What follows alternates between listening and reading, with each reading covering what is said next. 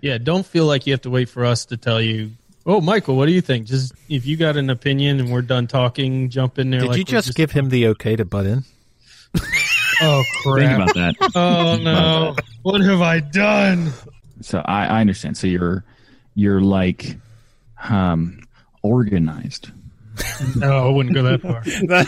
Not go that far at all. I don't think we're organized, but we try to communicate without talking. Rocco said he highlights bullets so that he'll talk about them. Now I know I. Now I know all the mistakes I make because I don't- I never realized that was what we were doing there. With the so he's probably like, "Why does he keep covering everything I highlight?" Well, I just told him I wanted to cover this for crying out loud. Yeah, we're real organized, Michael. Yeah. Okay. Okay. So Rocco's organized. Let's take a quick sound recording, though. this is an example of Speex, an audio compression codec specifically designed for the representation of human voice. It's the Mumble Man.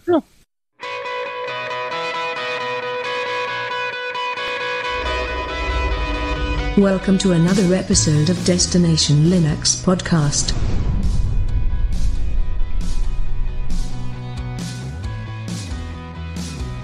Welcome to episode 57.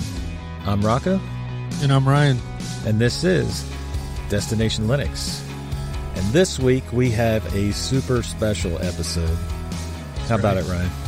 Man, it's a super, super special episode because not only are we going to leave producer Zeb here with us, but we've got Michael joining us too. Yay! Every fan should be happy now, Rocco. That's right. I agree. So we have, get this, we have PZ, producer Zeb, and Michael, who's also known as producer Michael. Two producers in one show. This should be the best run show ever. we should have no technical errors at all. That's right. So, Ryan, what's been going on this week, man? I don't want to talk about it, Pass. Ryan, what's been going on this week, man? It's been so bad. The the week's been great. Let me tell you. Let, let me start with the good stuff. Yeah. So I decided to do Eric's uh, for Arch Merge, Arch Merged, right, and Yep. do phase three and four of his training. Phase three and four is is i3 level advanced here, where you basically take Arch and you install your own desktop on top of it. And for some people, it may be really simple, but for me, I conquered it and got Mate installed, and I was so excited. And I thought nothing's going to take me down, Rocco. Nothing. You're a There's Mensa. nothing I can't fix now. All right, I use i3. I can install my own desktop from scratch. Incredible. And then and what? Then, and then I had a couple issues. Minor? Getting, couldn't log in. Just a minor issue. but this isn't on the Arch merged machine now. This is on my main. This is on the Beast. yeah. And so there were some patches that happened over the weekend, and apparently it only affects me and a couple other people. And I couldn't log in unless I did it Control F1, F7 to get to my screen. Then random things started failing, like my Intensity Pro no longer worked, so I couldn't get my Crouton video out because I now have Crouton on my Chromebook, and all of this stuff. And then my mic stops working. Yeah. Uh, What's bad about that? Well, I had I had to do. How dare you?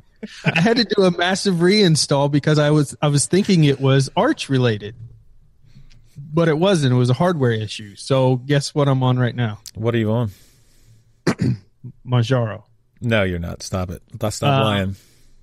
a Linux from scratch. Are you on a semi iPad interface object?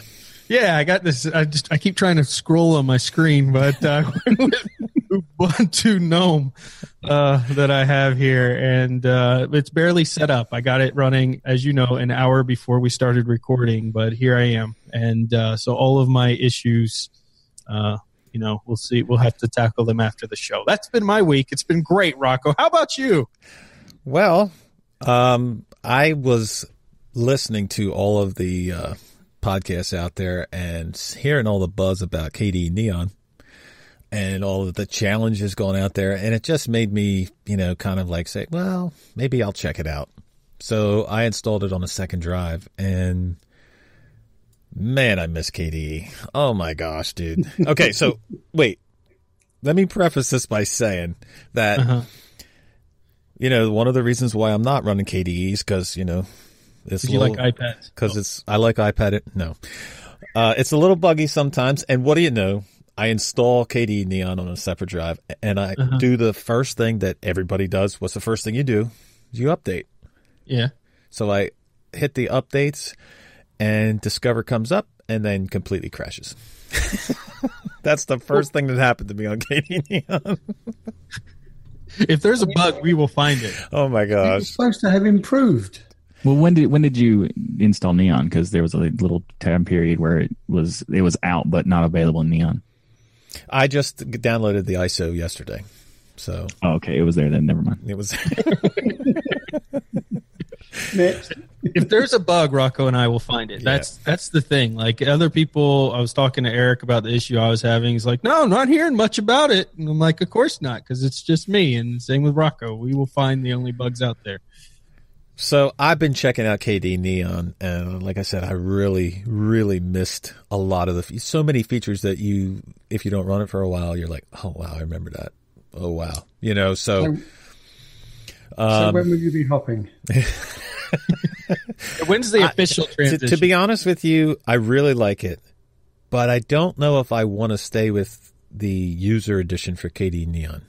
I might think about. I don't know when, and we'll talk about Plasma 5.12 later in the episode, but I don't know when 5.12 will be the LTS. So maybe when that happens, I mean when it will become out in the official It is. LTS. It is Yep. right now. Yep. I'm switching. Well, look at that. and you know what he'll say next week? He'll be like, "Well, you know why I switched, Ryan? Because it just works." That's what he'll. I said I said to myself yesterday, if I will wait till the LTS comes out and mm-hmm. then I will switch to it, so I don't have to worry about you know maybe a future update causing bugs before it's actually stable. So, man, now you I got haven't me thinking. installed the LTS version, but I know, I know someone who had inst- who installed the 5.8 version and who did confirm that the 512 was was pushed to them. Wow. So it should be in the ISO as well. Nice. I got it. So is that what you're doing tonight, Rocco? Well- soon as we okay, so here's the thing. I got a, Hopefully not. We've got a show on, boys. Uh, remember that drive I have, that second drive that I got XFCE on yeah. as my backup. I might install KDE Neon on that. What over XFC? Nuts? and then run that, and I can still leave Mate here. So, but is that considered a distro hop then? Mm-hmm. No, it's, Yeah. it's still That's a sidestep. You can give it a sidestep. Yeah, distro stepping. All right, enough about that. Zeb, what you been up to, man? Well, I'm a bit like you, but I've been desperately trying not to distro hop. Wow, So Why have self control?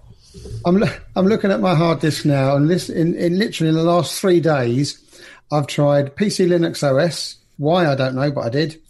Um, Ubuntu Bionic Beaver, KDE Neon, and Anarchy. Now, the biggest pain with the Anarchy is it's like a semi-arch install. It just gives you the steps on a on a terminal, and I've never really, other than I think Architect, I've never really been down that road before. So hmm. great, got it all installed. Okay, had enough of this. Going to reboot into Peppermint. F8, UEFI, empty. Arch, Arch trashed my EFI entries. So I had to very quickly learn how using EFI Boot Manager to put Peppermint back in. So I've done it. Don't ask me how I did it because I've since come off that page and I can't remember where it was. but hey, my systems, I'm really bad at taking notes of the mistakes I make and how I fix them. I've made so many over these last three years that I should have a, a you know, a, a Encyclopedia Britannica. Of my- I am- my Well, you know what I started doing is I, I installed Simplenote, and that's the first thing I install when I go to a new distro, and I pop it up because it's cloud based, and I literally have a dictionary of all the fixes and issues I run into with every distro, and that's my first thing that I do. That way, I can you know take notes on the problems I have, etc. I should so do that because I have. I'm just. I'm in the same corner, Zeb. I have made so many mistakes and f- fixed some of them, some of them, and uh, found the fix for it, and then never remembered where it was. So Yeah, I've done it where I've actually um, ha- found something that I was broken, uh, fixed it. A year or two years later, you know, like find the same problem. Like where where was this fix? And I find it. I find the search on Google, and the answer provided um, on the uh, Ask Ubuntu website was by me. Yeah. That's or pretty I'll go, bad, I'll go through my own YouTube videos of how to fix an issue to try to find it. Like, what did I do again to fix that? I'm gonna have to watch my own KDE videos to remember all the settings. yeah, I know. what you been up to, Michael? Uh, well, I'm doing actually the uh, the uh, the opposite of what you guys are doing, where you don't want a distro hop. I've actually I haven't hopped in years, so I decided to do that this that New Year's resolution. So this week I started doing some uh, some hopping, and I've installed about probably about five or six different distros in the past day, and uh, not, but I've also done it in different partitions and drives and stuff. So they're they're not it's not just like one to the next and the next. They're all installed at the same time, and they're all going to be used on bare metal for like testing and stuff. So what you should have said is, "My name's Michael, and I'm a distro um. hopper." and, and I'm doing my best to become a distro hopper. But see, I don't think it, distro hopping goes quite like ours. I kind of envision Michael install something. He looks at it. That's not as good as KDE. That's not. All right, what's next? Download the next ISO. Like he's not really in there. He's just looking at the competition and how is superior. I mean, that's not necessarily wrong, but um, I have actually done things where I was in the in the systems and I was playing with each system, uh, the DEs or whatever I was using, and I would try to do something. I was like, "Oh, right, that was a plasma thing. Never mind. This doesn't work." yeah. Yeah, like typing on your desktop. So what did you Not install?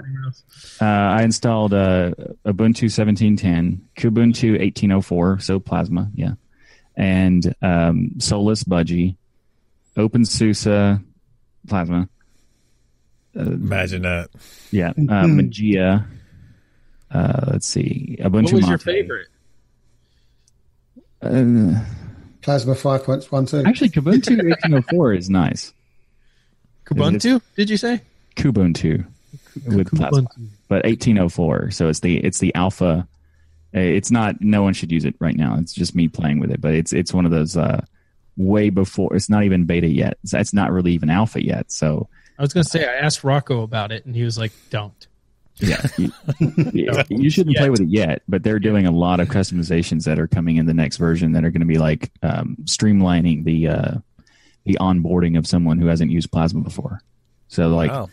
um, they're just they're changing some defaults that uh, are commonly bothering people. So Nice. that's pretty cool. You mean most of them? Yeah. Okay. I don't know how many they're changing, Rocco, but it's more than one. You mentioned I the thought I had there. the bad day. Yeah. I you, think you that's mentioned all. the Gaia there, boys. Did have you noticed how much of a drop that's taken on the distro watch? I mean, I know distro watch doesn't mean really mean mu- much, Means but it always used to be like four, five, or six. It's about 18th now or something. What Mageia? Mageia, yeah, I'm sure Yeah. it is.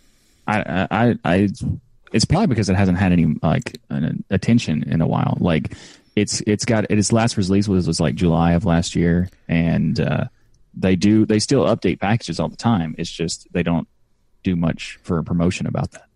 So maybe it's just because people it's not on people's minds because all these other things that are getting their attention. So it's just like people don't go to it. Maybe that's why it's dropping. But I like I've I've been a fan for Mageia for a while, and All right. and it's just it's got a lot of cool stuff and especially when um, i had a i have an application in their repos and it was gone it was like outdated for like a year or two and then this new develop this new maintainer came in and like reinvigorated my interest in it so i've been playing with it for a while Nice. and of course they also have plasma Well, Mageia was always one of those ones that had really cool features to it. So I would install Oh, yeah. it and it had some awesome things to it, but then it just always, I don't know, something always went wrong with it for me hmm. anyway, at least on my, but that's any distro for my hardware. Yeah. I also, I also like the cauldron system is cool too it's like a it's a rolling system on top of a stable base so that you can have the cauldron repro on the like Mageia 6 base so it's pretty cool Kind of like Neon. Yes, kind of like neon, kind of like neon, except they roll more. They ro- they like you start at one point, you start at a certain like a snapshot, and then it starts rolling more. So it's kind of like Arch. Um, if you had like snapshots to just stick with one if you want, but then you can also roll if you wanted to. So that's that's pretty cool. Um, also, this week I uh, made the Plasma 5.12 promo video that was uh, uh, released along with the actual. You did a good job on that, man. Yeah, Mhm. you did. That. I thought Thank it was you. pretty awesome, man. You have to teach me the Kdenlive ways of all of the editing. You know what's funny is like there you see how all the the um, the the the effect I did where the the KDE Slimbook is that has the plasma inside of the Slimbook. yeah. In order to do that effect, I had to convert video into from 1080p into 4K and then back into 1080p so that that effect would work right. So that was that was fun. Nice. So lots of lots of editing on that one. Um, and also, I'm bringing back the Linux this week in Linux show that I've been doing. So, well, I haven't been doing. You've been taking a break. You've been taking a break. Yeah, exactly. I was taking a break. So I'll finally get a reminder, a notification. Yes, you will. okay. And other videos are coming too. So Nice. Hannah Montana is on its way.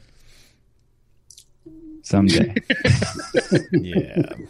that will happen. I guarantee it. Just I just don't give you. I'm not going to give you a time frame. Just not yet. That'll be like the early Christmas present, sometime in December this year.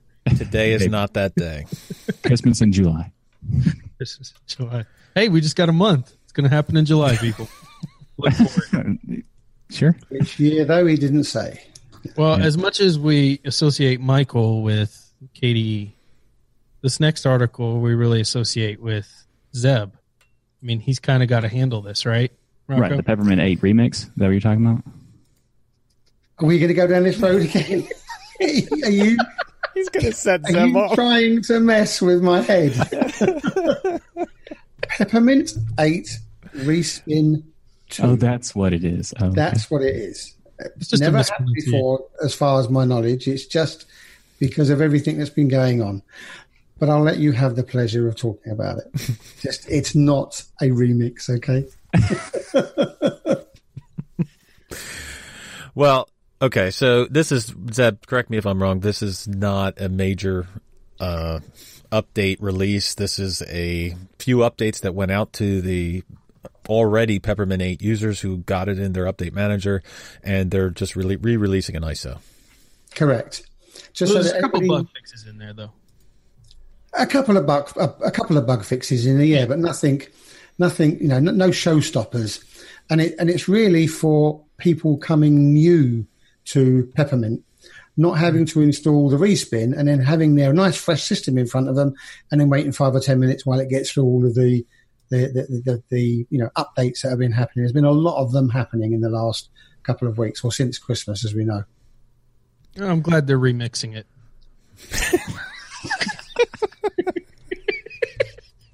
Leave Zeb alone, will you? For crying out loud. Payback hurts. Mm-hmm. hey, Zeb, when he says, "Why is Zeb so mean to me?" I'll I know exactly the reason. Okay. I, I had to get him back for all the comments earlier. All right. So, what's in a naming scheme? Like, you know, like a number point release naming scheme? Because Elementary is going to be coming out with a new version of Elementary. They used to put their point releases at point zero, 0.1, 0.2, and the latest one is 0.4. And you would think that the next one would be 0.5, but it's not, Ryan. No, they they are going to completely drop the hammer here and change this entire naming format to something normal people would have, like whole numbers. Mm-hmm. so the the next version will be 5.0, Juno 5.0, and this is really you know talking about what's coming in elementary. And there's a lot of people talking about elementary. Have you noticed all the buzz about elementary? English Bob, all these folks uh, from Biddle and Telegram talking about the greatness of elementary. So it seems like there's a resur- resurgence here in the uh, interest of elementary. Not that it ever wasn't popular, but I'm hearing a lot more people talking about it. Well, they're adding all kinds of new features to it. So, you know, like it's not just a, you know, they, I guess they want it to be a solid, their solid, stable release. And I have to say that I agree with the name change. I mean, who wants to do a no point, a 0.5? It kind of Yeah. makes it sound like a beta. Exactly. And it's most people look at it as most people will actually look at it as a beta because it's it's less than 1.0, which is like the the common uh, software milestone that most people want. Yeah, that's what I was going to say. Normally, if you've got a naught point something, you're still in testing phase, and then when you hit number one, yes, you've got your product that you can put out there. So, for them to go from 0.5 to 5, they've, they, I can understand why they've gone to 5, um, but they should have done it when they when they when they first left 0.1 or whatever it was they left. Yeah, or just instead of going to 5.0, go to 1.0 and just start from there. Yeah, could have done. Yeah, There you But go. at least they've kept sort of a bit of continuity, 0.45. Yeah. The numbers have still gone up one. They've just changed the way it's incremented. Well, either way, And- I'm glad they changed it. Yeah, and hmm. they they do like one release every two years, so it's like it's not like this numbering thing is going to be like excessive later on or anything. So I can tell you something in here, Rocco, that I appreciate. What's that? Not many major redesigns in this, just a lot of small, meaningful changes that add up to a more smooth experience. And, you know, all the distro hopping we talk about, a lot of times there are major updates we go through when we're talking about a new release and they're redesigning this and redoing this. And you kind of wonder, you know, and some of that's good and necessary depending on how old it is and stuff. But sometimes you just want that experience to be that's currently there solidified and not breaking and all over the place. So when I read that, I was like, you know, Elementary's onto something here. yeah, just polish it up. Yep. It's it's a good thing to okay. So everybody, as soon as you hear about a new release, you want to know, hey, what's the what's the big feature of it? But a lot of times, it's it's like you said, it's all these little fixes that make it whole. And E- Elementary is already beautiful. Okay, Yeah. there's no question about that. Uh, so with you know making all these bug fixes, making all these little changes like redesign sound settings and stuff, they're adding that polished feel to it, a lot less crashing, that kind of thing. So Yep. Clean up old code base, they said, closing out issue reports, increasing performance, all the things that after you distro hop for a while, you long for stability and performance. Stability. So there's Everybody no release date yet. No. To- they haven't set a release date, but I guess it'll. Will it? Are you? Do you think it'll arrive before or after 1804? after at least two months after. Two months after. Yep, that's my prediction. Two months after, maybe three at the most. You heard it here Lot first. A lot of polish. I'm very confident in that because based on their track record, that's that's usually their range. Now, Okay. do any of you guys run elementary? I mean, none of you talked about distro hopping to it. Is that going to be on your list, Michael, as a distro hopper? At some point, yes, I'll play with it. Uh, as far as like actually using it for a long period of time, not really. It's Yeah. it's functionally it's too limiting for me. But as far as like um, like an intro- introductory system, it's pretty nice. Yeah, I've I've used it for for uh, about two weeks, um, and I followed the English Bob how to get the most out of it. Um, and this is where I think where you had the um, problem, Rocco, that if you then take it that little step extra, it all sorts to start crumbling apart. But if you take it for what it is and think of it as just somebody coming along, here's an OS, it's a bit like Windows, you've got to use it as it is, you can't mess around with it. It actually works quite well. Um, but like a lot of OSs out there at the moment, I can't use it because it uses that flaming glo- global menu. I can't stand having Zeb. my Zeb, elementary in the bottom right come over to the dark side. come over to the dark side. Yeah. My, you know, my cursor's in the bottom right, and I want to change something, and I've got to go 43 inches up to the top left-hand corner to the file menu. That's what happens when you use a 70 inch monitor. Yeah, but Zeb, I like I said to Ryan the other day. Ryan had mentioned about it, and I said, but but the good thing about it is you always know where it is, regardless. Regardless, it's always right there. But it's muscle memory. I'm looking in the app window, like, where is this thing? So the Mensa user needs to retrain his brain. We would never even use something like that. What, There's- what I'm saying is, it doesn't matter where your window is on your screen. It's Uh-huh. always going to be up there. I'm getting a little concerned though because I just agreed with Ryan. Yeah. Welcome to the Mensa Club, my friend. Before you know it, you'll be using i3 again. All right. Speaking of elementary, they are changing their app center. Have you guys seen this article? And this Yeah. one's wild. Okay, so they're going to add a little feature that when you update, when you when you get updates in your mm. update manager, you usually go and you I don't know about you, but I usually click update all. Okay, mm-hmm. I don't update each individual one. Well, with the App Center, you get the the problem they were having is people would install an app and they would want to try it before they paid for it, which I agree with. Yeah. But their problem was that they couldn't then go back and pay for it or donate to it without uninstalling it and reinstalling it. So they had this problem of possibly losing money from the for the developers that people might want to donate, but they didn't want to go through the hassle of that. Mm-hmm. Right. And lose their settings, maybe. Yes. Yeah. and lose their settings. So they came up with a plan to add a section where when you hit update all, it will not update the apps that you haven't donated to yet. You'll still be able to update those apps manually. You'll still be able to hit update that and put in zero or an amount Select that you want to. cheat Yeah, from the drop down. Right. Mm-hmm.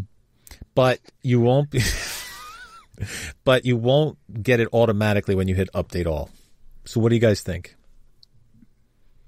It's interesting. I like the idea that they're they're going to try to, you know, figure out a way to solve the problem of someone trying something and then for, and not being able to purchase it after they if they even if they wanted to.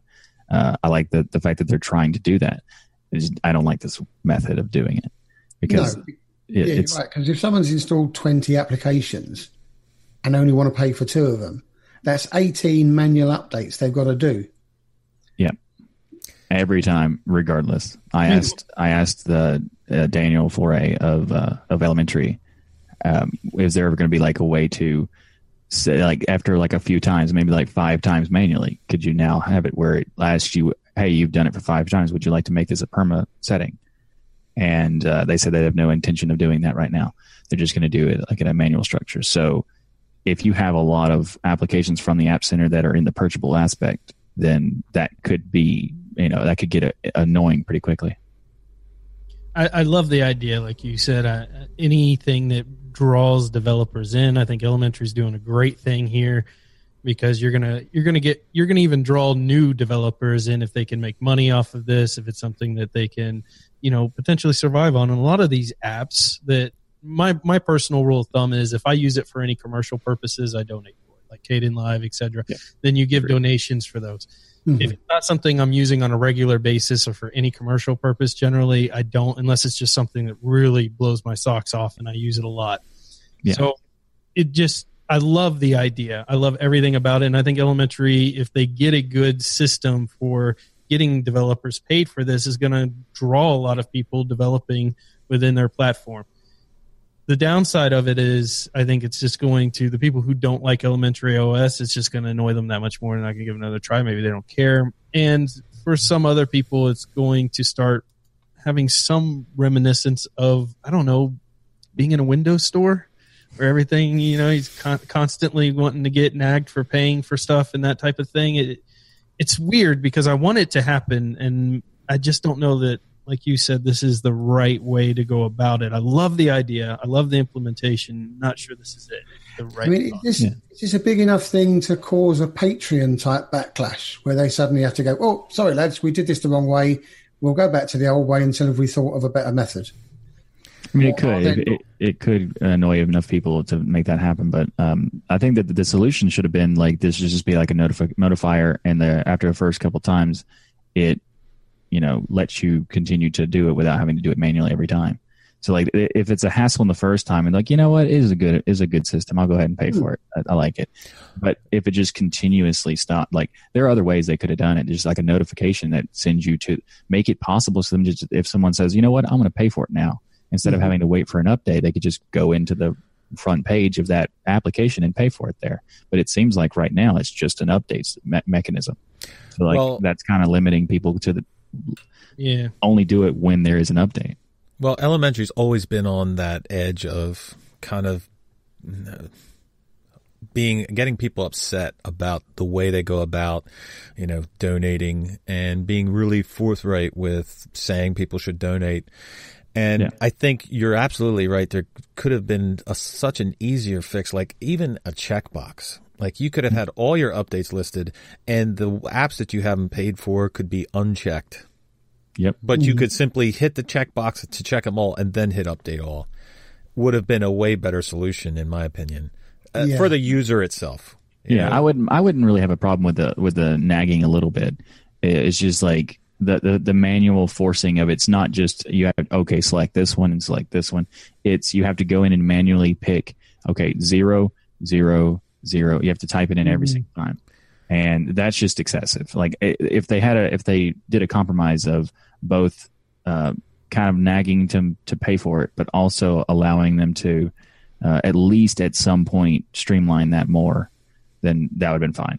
Um, but it, I think at this point is it might even I don't I don't know if this is maybe just a you know a overreaction in my my point, but like they could just bypass this app center entirely and use like a PPA or something. Right. Yeah. Well, uh, another change they're adding onto each individual program is down at the bottom there will be a fund button, which is kind of almost solves the problem in a way for people who want to go back and donate to an app anyway. Yeah. But either way, I love elementary. I think they're doing awesome work. I think they're the one of the leaders in the community as far as like when you say what do I want a distro to look like, the, everybody yeah. everybody follows them because they do awesome work. Yeah. Yeah, it's it's very very beautiful So uh, interface. we will I hope s- that I hope it, it works out well for them. I mean, I hope it doesn't it doesn't backfire like people think it will, because this one is like one of those solutions that they is at least it's a reasonable decision. Rather, like the the previous issues that people had with them were not as reasonable, but this one totally is. Yeah. It's it's annoying, but it's not it's not a deal breaker. Well, I'm sure if they get enough backlash, they'll probably figure out a better compromise to it. So we'll see. But we also got Kali Linux in the news with a new release there, Rocco. 2018.1. Do you know I've never tried Kali Linux? Well, you should use it as a daily driver. Oh, right, Oh, wait, Michael? you're supposed to. Don't do that. So, Kali Linux is an offensive security based distribution. They recommend you not use it as a daily driver. And they have some new releases in here where they've just they've done some works with enabling automatic encryption at the DRAM. So less susceptible to cold boot attacks, which is pretty cool. They've increased the memory limits on this because they have servers and things. A lot of people who do penetration testing, that type of stuff, are obviously doing tests with this on servers, so they've done some work to increase that. They've updated a bunch of their security packages in here. Now, I've played with Kali Linux. Now, Michael's probably way more expert on this than me, but I've played with it. One of the things that is amazing about this distribution is that even as somebody who doesn't do this for a living, does the security penetration testing, that type of thing, you can go into that distro and start using those tools with very, very little instruction. Like they're so well written and if you have a general idea of how networking works, you'll understand very quickly what each of those tools actually is there to accomplish. I will also tell you, you could get yourself in big trouble if you start running some of these tools off of uh, outside of your own network. So um, Yeah, they, they do give you a big warning. Don't do this on, unless you have permission to do this. Yeah, exactly. Mm. So, So- I mean, it's really cool. But is that a good thing, though, to put that powerful piece of software out there so that any numpty No, it's not. It's not like it's not like Script Kiddie easy. It's not. It, you still have to. lear- You still have to spend time to learn how it all works. It's just. It's just not in the sense of like it used to be before Kali, before Backtrack, before these things, where you um, had to set up everything yourself. You had to install the individual applications. You had to set up the structures so that they would run. You'd have to know why uh, one application needs per certain permissions versus the other ones Mhm. it, it just makes it so like the introductory ac- access is, is there easier. So it, it still requires a little bit of um, of research to understand how it works. And think about it this way: with all those tools being there, now the you know white hat and gray hat folks are in there patching and figuring out ways to stop those type of attacks. Mhm. And a lot of people are what they call script kiddies, where they go online, they download some of these tools, they run them, and they don't really know how it's working behind the scenes. They just know that Yeah. tool's there and they run it. So this allows actually people to do penetration testing on their servers and see how their servers will react to it and ways to mitigate it. So in in that aspect, it's really kind of taking the bad and putting that out in front of people who are good so that they can figure out how to mitigate it, which is really awesome. You can install any of these tools, by the way, on any Yeah. Pro. You don't have to use Kali. Yeah, the, the reason why Kali is, is done is because it's it's just easier and has every it's it's like by default it's root only, and like it just makes some applications run uh, more efficiently in, in for like pen testing stuff. So like Metasploit runs better if it's root, things like that.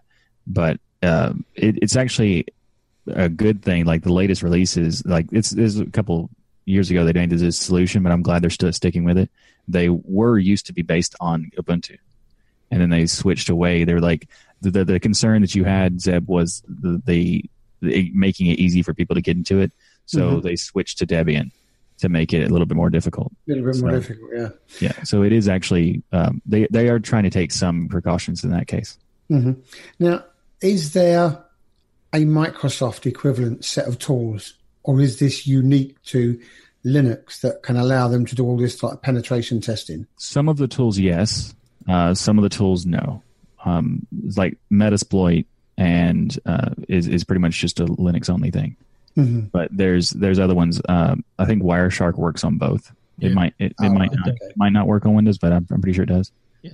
Yeah, and um, like there's certain tools in it, but as far as like a collection, I I don't think there's as many or as like a, a like pre-configured structure like you could install and have all these available. I don't think that's possible. Yeah. So yet again, Linux is leading the way.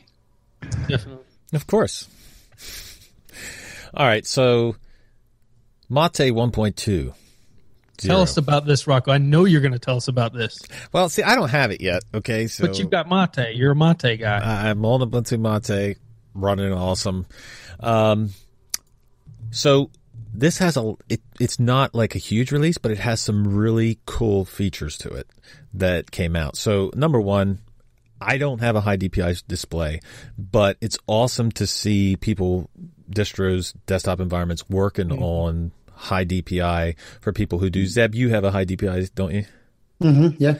So what you need to do, your homework, Zeb, is to try out 1.2 when it comes out and see if it's any better than it used to be. What's really cool about the high DPI for for Mate 1.20 or whatever um, is that it's automatically detects what the high D, what DPI it needs to be. nice. I love that. Nice. The auto detection stuff is so much nicer than having to go manually set. It doesn't it doesn't do fractional scaling yet, which is uh at some point it will. But like the coolest thing is that it has um it has the auto detection whether if like if you have high DPI display, it was like okay you have this you want it this way you don't have to manually go and change it. But another thing is that the icons for the high DPI are separate from the font structure. So while the icons are not going to like fractionally scale, the fonts will.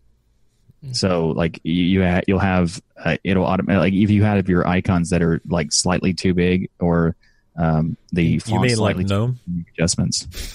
Um, yeah, well, how else are you supposed to push on them with your finger? yeah. So Marco received some updates as well.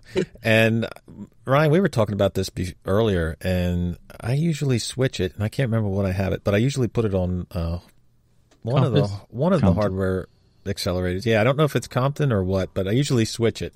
But Marco itself got some updates, so now you have window tiling. Ryan, you're a big fan of window tiling.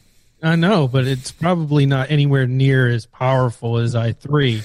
But at least they're trying to give you some baby steps before this you get is for the common user, desktop not, environment. not the Mensa users. This is for the common man here. Okay. He wa- he wants a combination of Mothery.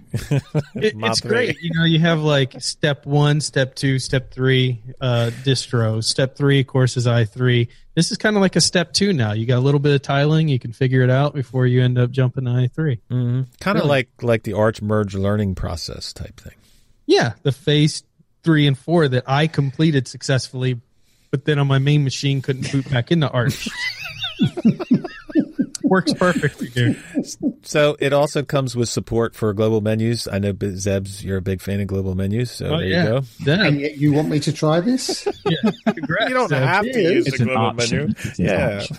I'll be dribbling at the cheeks next week. So, Well, okay. So the biggest disappointment in this whole thing Uh-huh. is the fact that the Invest applet has been dropped. Oh, Just man. saying. I know you guys are My high on that app, but you're not. You're no, you're no longer going to get that. that just means we can't use Mate anymore. Yeah. So, My my favorite out of all this though is the Mate themes have seen significant improvements. I mm. love theming improvements. So uh, Rocco's going to be like, "That's yet to be determined." You haven't. I'll be me." the judge of that. right. I'll let you know if they've improved or gotten worse, buddy. the Pixel Police. I, I like the squashed hundreds of bugs dead. That was their direct quote. I love it. they, they always come up with one of those one liners. Yep. So anybody try Mate recently? Yes. No. Oh, I, I tried. I tried both uh, this new one, sort of, and also um, seventeen ten with uh, one one point eighteen. So what do you think? Uh, it's been a while since I used Mate. Um, well, anything other than Plasma, really.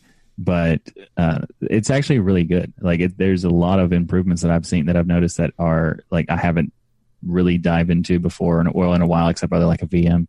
But like, it's it's it's fantastic actually. Like the the the interface switcher is actually better than it used to be. Mhm. There's uh, there's impro- there's things that I was playing with that I was like, there's no way it's going to work. But I, like every time I use a new DE, DE I'll I'll try to do something that is a plasma thing to see if it works, and almost every time I'm I'm disappointed. But Mate has like multiple things where it just did it. And I was like, oh wow, it's actually built in. That's surprising. Did you Oh, that's hear that, Ryan? That it was fantastic. Yeah, it's really cute, guys. What I did is I built Mate from scratch on top of Arch. Do you hear me? Well, I, I, I've got the real I used I don't Ubuntu think- Mate 1804 Alpha, so I could have 1.20. I don't think the screen's big enough for Ryan. I built it from scratch, Rocco. okay. Following Eric's tutorials step by step, pausing, doing exactly what he did. It worked. Mm-hmm. Brilliant. No, but I like Mate. It was nice. It's still on my machine over there. It's great. There's nothing wrong with it. Is that all you got? There's nothing wrong with it. That's the best you got. I mean, it's nothing. There's nothing about Mate that makes me just like you know. KDE Wow. not necessarily my my favorite distro or uh, desktop environment, but when you get into it, you cannot deny certain aspects of it. Its beauty. Some of the things like being able to type on the desktop and you, you can get to your apps, just a lot of the conveniences, the customization and stuff. And Mate's neat. It's well laid out, but there's nothing there's nothing spectacular about it. But the spectacular part maybe it works. So it just works. there you go. by default, I think Mate kind of has the same problem that Plasma does. There's there's so many things that it can do that it has built into it, especially Ubuntu Mate's like custom customized version. Like there are so many things that it has that are just off. That you would like if you had if you turn them on, like for example, Synapse or and, and Tilda, Mhm. those are built in by default, but they're just not on. So like the, the benefit that you have of like using KRunner where you type on the desktop, you can do that in Mate too, in Ubuntu Mate just just not on by default. Gotcha. A- And the default interface is like the old um, GNOME 2 style interface when they have all these other great options that are all better in my opinion, but they're for some reason still using that one by default. I mean, it was a community decision that they kept it, but uh, I, they should change that. They should. Never listen to the community. Haven't they learned anything? they have so many different interfaces that they could use that would be so much better by default. I, I hope they consider it. Again. I agree. They should. I agree. I built it from scratch, Rocco. Whatever, dude. you know what you don't have? Oh, I guess you probably could install it. What's that? The software boutique. Yeah, if I wanted, But actually, that uh, you could if you're while you're on Ubuntu. I think the software boutique only only works on He's on Ubuntu. Arch. Yeah, or you can't have it then. I'll make it work. I'm an i3 user. Right, sure. You, you let me know how you work out that. All right, so Solus has some news as well, including Mate. Man, Mate's hot this week. So Solus will be getting, by the time this airs, they will have the Mate 1.20 desktop in the Solus Mate version. So all of you Solus users out there, let us know exactly how the uh, Mate version is when you get it. But they also have some Plasma updates. Yeah, the the, the early access installation system for Solus or the Solus Plasma Edition. Have any of you guys tried it? No, Yep. What do Oh, you, wow. Zeb, what do you think? Um, it's plasma. it's just not me. I've Right. never, I've never got on with plasma. I mean, I really used to love KDE four, but as soon as they started bringing out Plasma five, I, there's just something about it that I can't, I can't get used to it. So it never stays on there for very, very long. I mean, you could use Plasma before, but you had to go in, install, let's say, Budgie, and then grab everything that talked about KDE or Plasma, even the dev versions, and then you could get um, a, a KDE type desktop. So yes, it works and it works well. And for and, and out of the box, they've only just released it. It's really, really good. Yeah, and they made some nice customizations too. Hmm. Like they've they've they've uh they've changed the, the interface and stuff. Like one of the things that I've been wanting for Plasma to change, um, like Kubuntu's doing, and now seemingly uh, Solus as well, whenever they release it. But it, it's currently in like a beta phase, so like they're not Right. actually releasing it publicly. So Yeah, it's Uh, only for patrons. Yeah. yeah. but it's it's it's really cool what they're doing and i've only loo- i've only looked at it. I w- I wouldn't say i've used it but Mhm. it's uh, it's got a nice improvement to the the ui that i've wanted where it's got a hybrid design of the dark panel and the bright windows and stuff. So like th- there's there's things that are doing that are unique to um so well unique right now for solus but um like it's it's i'm excited. It's one of the things that like not having plasma is one of the things that keeps me away from using solus Mhm. and there's a there's a big potential that i might you know care Really? more. Care, maybe Is that an announcement? Are you making? no, no. Are you going to stay No. on Solus for the whole year like Rocco? yes for at least three hours Hey, Zeb was talking earlier, and I was if if it was Ryan speaking those same words, I would have just laid into him. But it was Zeb, so I held back. Why wouldn't you treat us the same? Well, maybe if Zeb's in more episodes, then I'll like unleash on him. But Yes, he's all nice to you at first, but you just wait. You do more episodes, he'll come after you. I'm staying in the background, boys. Yeah, cold blooded. well, I downloaded the ISO, but I did not get to install it, so I ran out of time. But Yet. Well, we heard earlier you're switching to KDE Neon, right? Well, I didn't say I was switching. I said I was going to install it on another drive. So Uh-huh. I mean, it's already installed on another drive, but I would install it on like one of the as my backup. Maybe even use it as my main for a little bit because I can switch back and forth between them. For a little bit or forever, whatever. So- so- so- he's, he's gonna stay on neon for a year he guarantees it Guaranteed. Money in the because it just works. One day at a time over the next 1800, 1800 days. Uh, plasma plasma is so good though. Like this solus bringing in plasma is great? Because they they've already got the inclusion of 512 so like uh, th- th- they're i mean it's it's still in a testing phase but it's it's great. So i'm i'm looking forward to it. So let's talk about 512, Michael. absolutely. 512, the new release, they're going to focus on speeds and stability. That's the key word. So I- really want to focus on this because when you hear about, we, we've talked about the stability before. Have you seen some of the advancements or heard about what they're doing for the stability area to improve this? And is, is it going to be permanent or is it going to be the next version's not stable right after this? oh well i mean as, as far as like stability wise plasma is always focused on stability like there there you might have quirks like any any operating system and you might have like application here or there but how often do you have like an actual like your system crash? Like if you install a plasma you're not going to have to worry about being on ubuntu gnome or anything like then just 10 minutes later before the show. But Let's talk about Discover Center when we talk about stability. well let's uh, let's talk about um something else.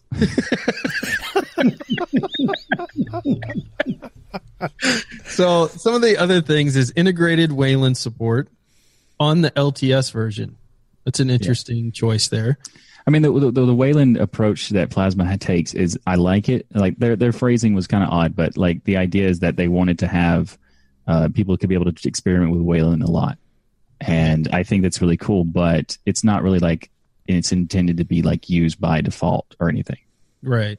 I love that idea. And then they talked about less CPU and memory usage. And this is something we talked about before. A lot of people had the old impression that Plasma is just this heavy desktop environment, and it's really not. I've done comparison tests myself uh, between it and other light distributions like XFCE. You can make them as heavy or light as you want. Uh, right. But they're doing additional work here with the CPU and memory usage to even make it more efficient, which I think is awesome. And they say they're improving Discover some more.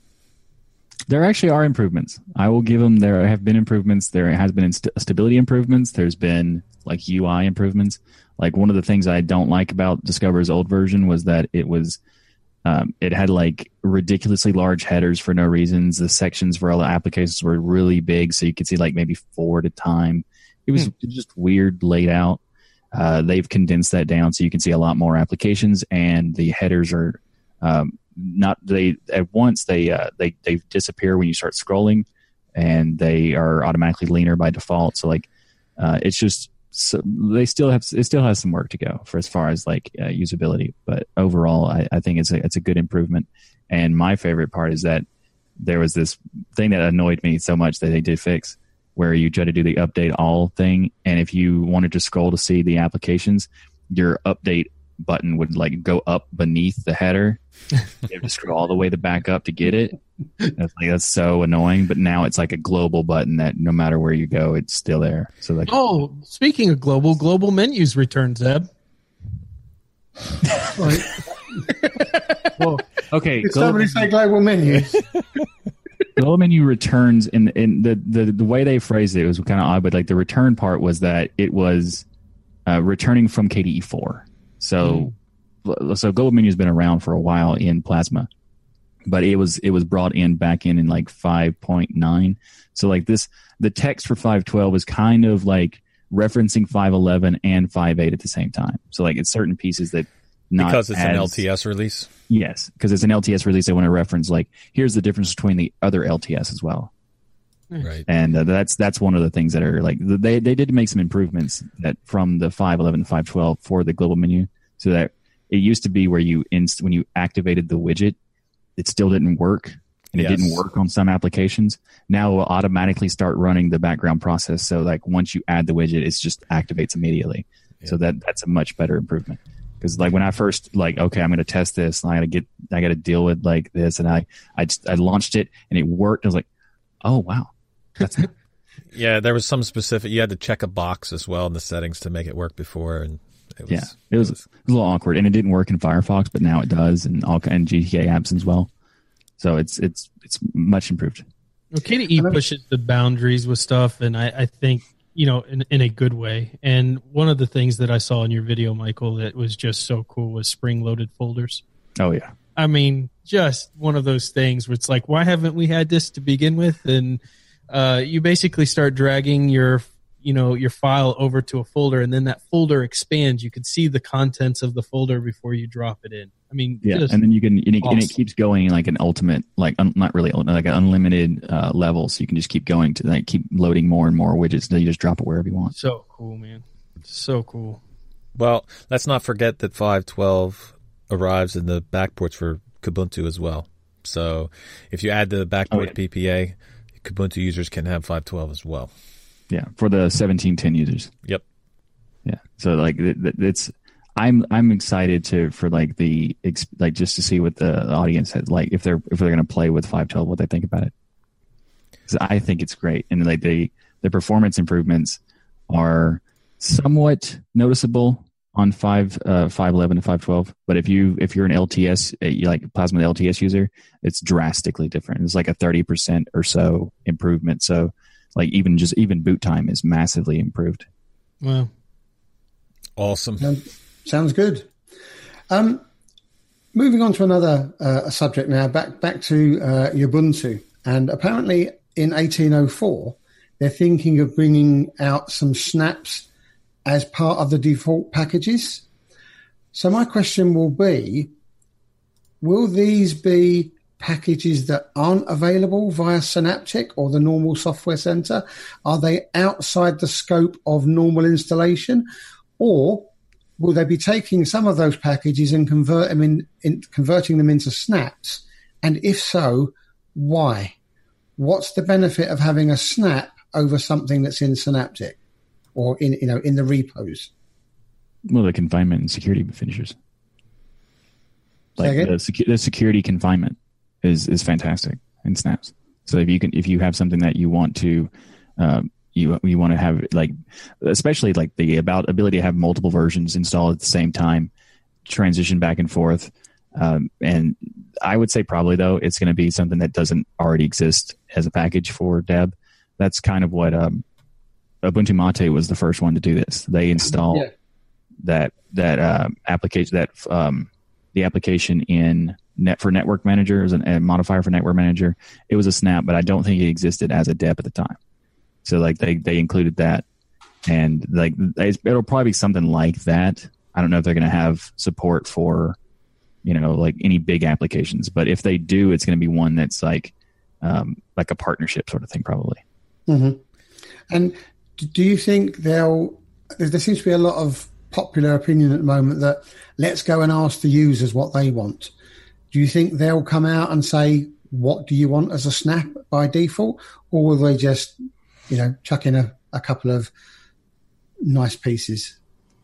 I don't think they're going to do that because like whatever they ship by default is going to be um, this should be their decision because like you can get input for like you know theming and stuff like that.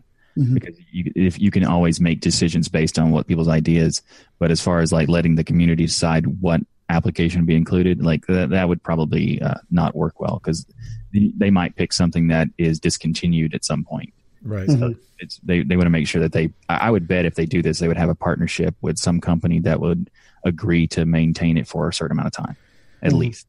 The other interesting thing about it is that they might actually help you fulfill one of your predictions of there being a Right. snap-based distro.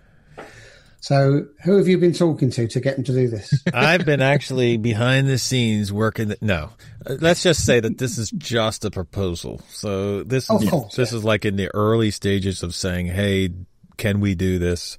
But if you get a chance, go over to OMG Ubuntu and read the article. I think it's hilarious. Uh, one of the quotes in here because he lists, uh, you know, pros and cons for both sides. And the, one of the drawbacks is his quote is Snap apps open slower than my front door does to the postman in the morning. I think it was awesome, dude. But I don't know. Have you guys noticed that Snap apps open slower than a regular? Like if you installed it via the PPA or via the repositories? Not really. I mean, sometimes some applications will load slower, but that's because it's that application. I've I've installed like the same app that was both a snap and an app image and a deb, and they seem to be fine. The same, they're almost identical. Well, Joey also talks about theme integration not always being there. Um, Yeah, that's a problem actually. Yeah. Yeah. So there are drawbacks to doing this and there's a, you know, it's it's not a clear road ahead, but I think there I'm telling you, I think one day we're going to see this where Snap will be the main system of getting your packages. Yep. Snap, Snapubuntu. I couldn't even say it. Snapubuntu. Ubuntu or something. So, is there a snap I can install, Michael? To uh, I was sitting here playing with my new GNOME desktop, and I moved the taskbar to the bottom. And you know where my menu went? Instead of going to the left for my application menu, it's all the way to the right. Is there a snap for that by chance? Because they still haven't fixed that. Rocco, GNOME lover. So So, so um, so Let me ask you a anyway, different question, so anyway. When I switched to KDE tonight, what is the best distro to run KDE on? obviously it's uh, well KDE for Mensa users probably Neon.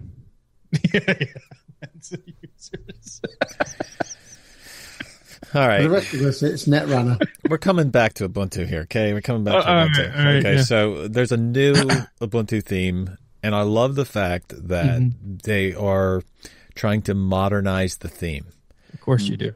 Okay, so here's the thing. I am Breaking not news, people.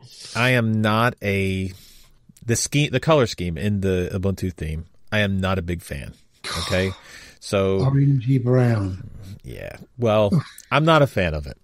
But I really do appreciate the fact that they're actually trying to modernize it for people who do enjoy that color scheme. So you guys should tonight, go down and download that theme and check it out. I plan on it. Do, do, you, do you think it looks better, Rocco? I think it's a I think it's a improvement. I don't really Yeah. do- the colors really. I mean, really, like the color is pretty much. the Rocco's like, if you're colorblind, it's great. Well, I mean, but if seriously The though, purple the, and the- orange is a weird combination. the color is just not there for me. All right, but uh, I laugh because this this icon set and the theme, the icon set especially, is a, you know they say it's a work in progress, and yet like in the comments you'll see people say, "Oh, this icon's theme stinks because it doesn't have all the apps." But it's a Because work in it's, it's a work in progress, dude. I mean, like I don't get I'm it. assuming I'm assuming this theme is already going to be on. But Um, I was going to say Busty Beaver, um, Bionic Beaver. They haven't actually said it's going to be on there or not. No, but is it on the nightly build? You can, yeah, it's it's available there, but they, they're doing it basically um, uh, with the PPA anyway.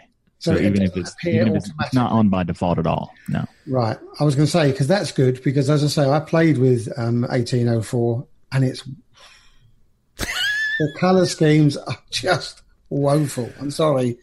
I got. I think I got fed up of that color scheme in like 2010. Well, this is the new seven years. this is the new Communitheme, Zeb. Yeah, Zeb. That's what the PPA is. okay? Community. It actually look it looks better than the previous one. That's true.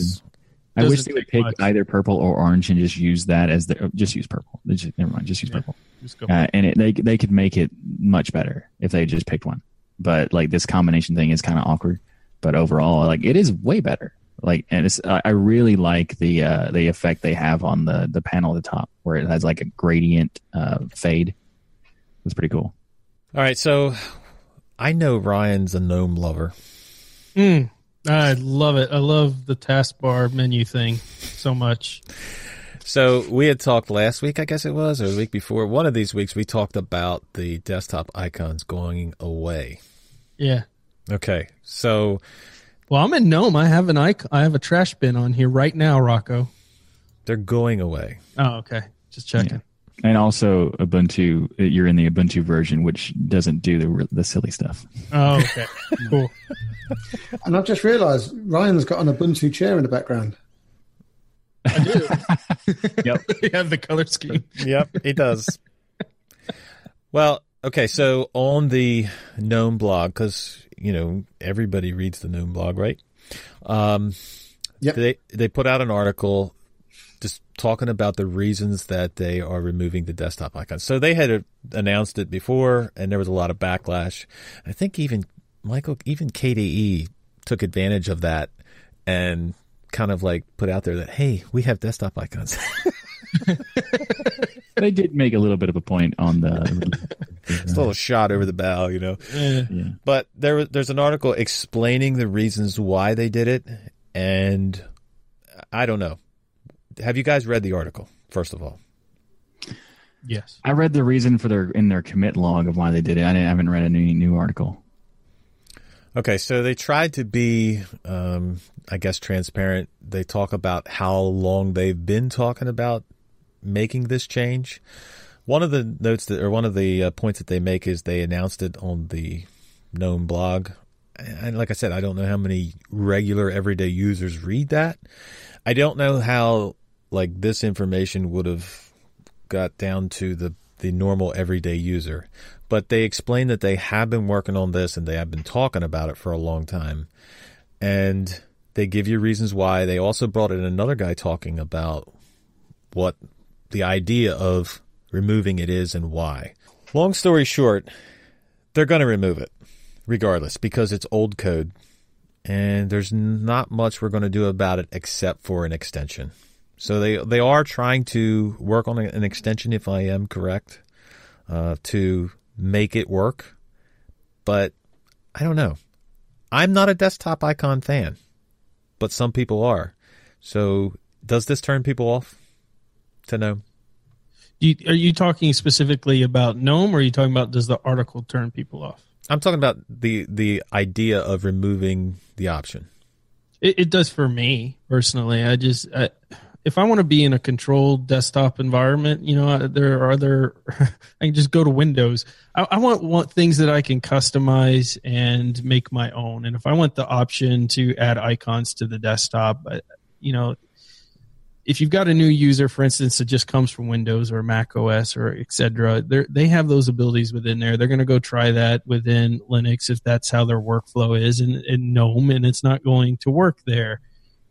I'm not saying it has to be there. There can be differences and that type of thing. I just, it's been there for a while. They're saying, hey, it's incompatible code. It's not been supported for seven years. It was a tweak. It was never really part of it, you know, to begin with, and you can add it back in. But I, I just don't, I don't know about removing things that are as, I'm not saying it's super important, but as, it's just a normal thing you can do in most desktops, right? Put icons It's- on the desktop. It's, It's it's, very important for anyone coming from Windows.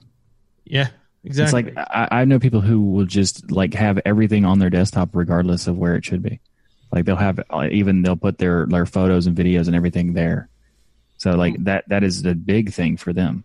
That's such a good point. Uh, people at work share their screen, and there's nine thousand icons on the Oh, desktop hate of that. every file Oh, they've ever worked on. Yeah, Uh, it's a it's a bit excessive, that. but people do want that. It's just a to me, it's a staple feature of a desktop environment that they're removing. It's Mhm. something that should be there. Yeah, and it's also the reasons are terrible. They're like, oh yeah, we've been we're talking about this for a while. That doesn't make it a good decision. Just because you've been making a bad decision for a long time doesn't change it from being a bad decision. Well, I would love to get the gnome guys on to talk about their reasons and put them out in the air so that everybody can hear them. So Sure. There, when they're also that'd their be awesome. solutions were terrible too. Uh, hey, use an extension that will break at some point, or fork Nautilus and do it yourself. Great. Well, okay, so the new users are not going to be able to do that. Number one, uh, Right. because GNOME itself doesn't lend itself to installing extensions very easy. Okay, so they make true. it they make it they pretty much make it difficult to install extensions They by made it default. worse too. Yeah, they made it worse. So I, know. remember sitting here. I, I played with GNOME. This is early on in the shows, Rocco, and uh, we were doing something, and I had put GNOME on my machine, and you were like, "Oh yeah, install these extensions, these web extensions and stuff to get in there." And I was like, "There's extensions for no, like no, no there's nothing there to tell you that stuff is is there." And you were talking Yeah. about installing extension in Chrome and all this stuff. So that night, I'm sitting there doing all this research. It's not like it's very well made apparent when you're in it that's available as an option to you. That's because they don't want it to be well known. Like they're trying to limit it because they want you to they want you to experience GNOME the way it is because extensions start to come in and things do start to break. Hmm. And then They things that you provide get features that are normal by default. Then well, I mean uh, normal is relative to normal what you expectation like. of an average user. How about that? okay. A little Well, more specific. This is GNOME. This is for high end users. You see that gnome in the background, gnome gnome? Yeah, that's a Yeah. GNOME gnome there. So, So Yeah. there, there is uh there is one thing I would like they, they do th- decisions that are really weird and like sometimes they're good and sometimes they're bad and sometimes they just don't make any sense. Like they did one where one side of GNOME did a decision that was good that was irrelevant completely and had no reason to be made because the other side of GNOME ruined it. So like there was one, you know, like for a long time people were like, well, I want to use extensions in my thing. We're like, well, where do you get them? Well, it's actually just kind of easier to download this the zip file from then inst- and use GNOME Tweak to install it from the from your desktop locally. And people like, oh, okay, cool. So and then it, at that point, it'll automatically update when there's a new one on the on the site. So that's cool. Um, that's been removed by GNOME for the GNOME Tweak. You cannot install local files anymore; it just doesn't exist. And for the longest time, you couldn't download the zip files from the GNOME website. Now you can but you still can't install them. but you, you can't install them. You you used to be able to install them, can't download them. Now you can download them, can't use them. Look, I'm so torn with this because I really do love GNOME. And I, I don't think this is a good decision for the overall base of users, but I- I'm really torn because I love what they're doing. So Well, Uh, you, you si- love what they're doing, except for this, this, and this, and this, this. I there's not many problems that I have with GNOME because I can usually I usually get around them. But that's just me. I'm not a. I'm not a, a Oh, the new type user. icon's working for you. Well, okay, and Well, that's see, why I I'm was not on going it over- anymore. I was going over here to go download KDE Neon, and when I clicked applications to launch a browser, it shrinks everything. Yes. So you can't. There's no like. So now you guys go away. There's no multitasking. You just start typing, dude. Just start typing in your iPad. yeah, I know you could. You, it will come up, but I'm saying like you guys go away. You're minimized. All my screens go away. Yeah, the overview takes over everything. Yeah, yeah. That's one minor issue, Brian. Minor issue, yeah. That's one Let's thing. talk about an OS that doesn't have these type of problems, Rocco. All right, which one doesn't have them? Chrome OS, which is based on Linux, oh by the my way, in case you were wondering. Here comes is- DOS Google. That's Google.